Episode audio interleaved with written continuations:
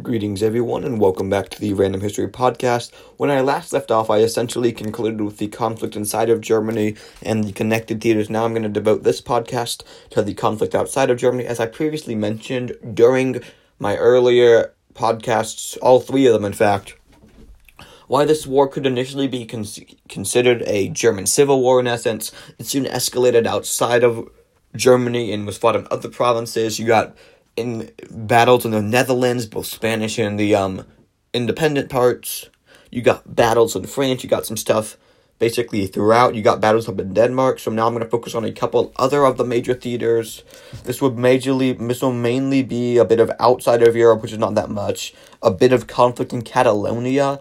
And primarily to focus on northern Italy. Remember, for much of the European wars, northern Italy would prove to be a pretty big theater, as a lot of nations at this point held small holdings to significant holdings in that chunk of Europe because Italy at this point was just like Germany, a series of ununited states and little areas, so a lot of people had stakes there.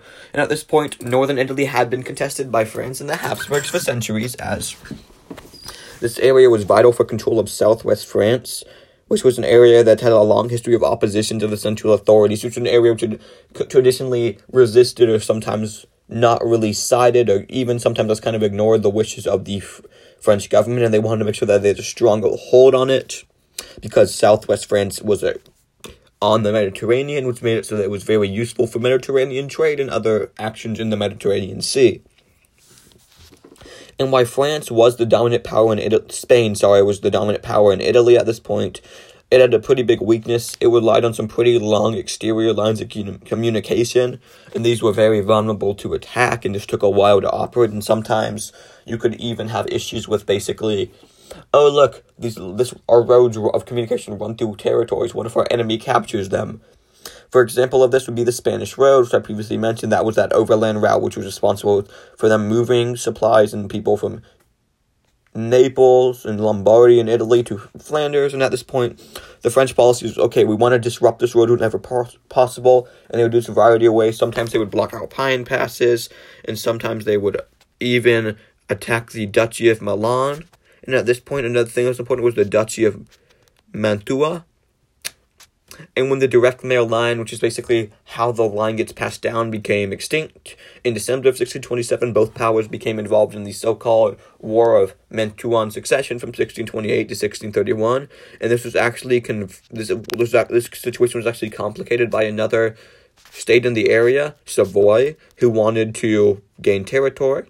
However, France soon took the open, op- open hand over Savoy as they stormed several of their positions and managed to lift one of a siege on one of their holdings while also besieging and then capturing a Savoy holding. And soon enough, France and Savoy would make peace in the April 1629 Treaty of Susa.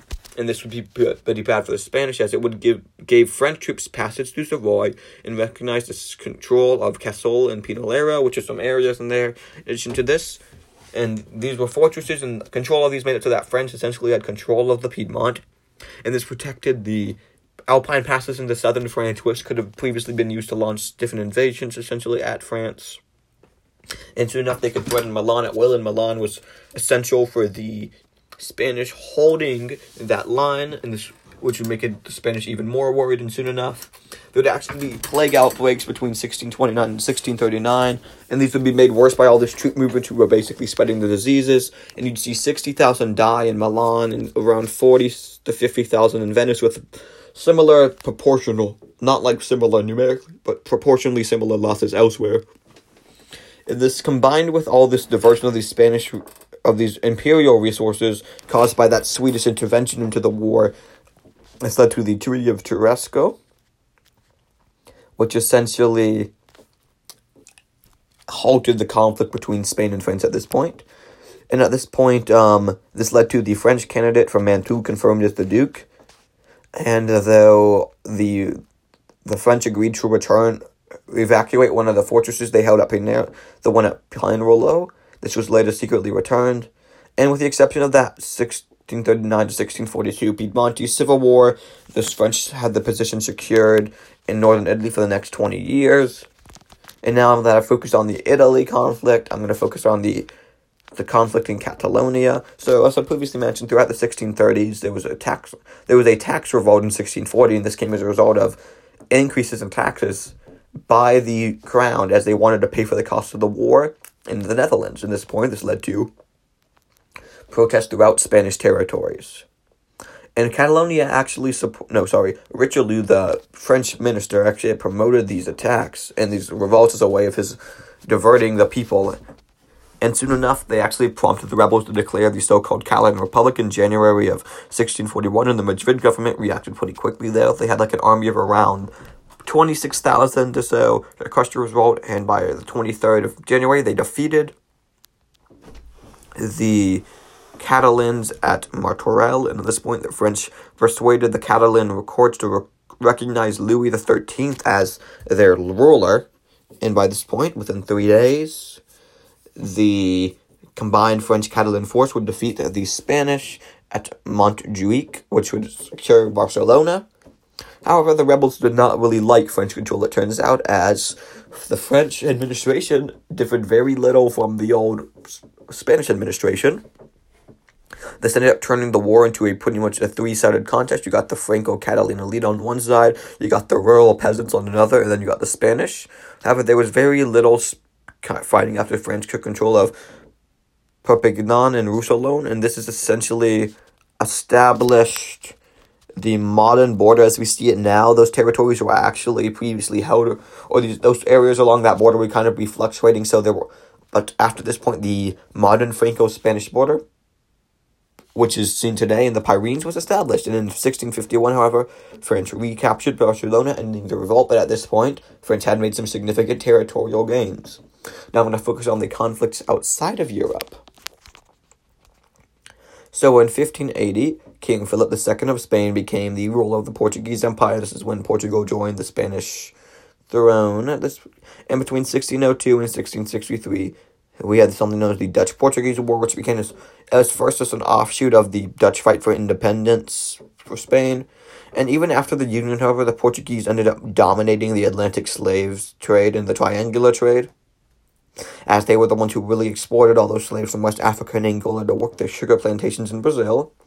But in 1621, as part of that escalating Dutch conflict, the Dutch ended up forming the West India Company to ended up challenging this control, and they'd actually capture the Dutch, the Brazilian port of Salvador in 1624, even the, which would then be recaptured a year later. But they managed to take over part of Brazil and take it to Dutch, uh, a Dutch colony for around 20 or so years, and this has kind of bothered the Portuguese, caused some issues with them. And this would be followed and kind of accompanied at the same time almost by the struggle for control in both the East Indies, which of course are those islands really like that. Think Oceania almost. Think Indonesia, the Philippines, Borneo, all those little islands in Indonesia all those little yeah all that stuff pretty much and in africa this led to a lot of portuguese resentment against the Spanish, so they felt that the Spanish were really prioritizing their own colonies over that of the Portuguese. And in the end, the Portuguese would retain both Brazil and Angola, but the Dutch would gain significant gains.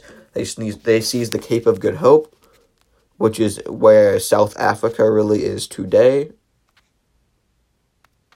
And Cape Town's pretty close to that area. They also took Swedish, not Swedish, Portuguese possessions in Malacca, which is in Malaysia. They got the Malabar coast, which is part of the shoreline of India, the the Moluccas, which is another archipelago of islands, and Ceylon, which is a pretty big island, was very useful for them.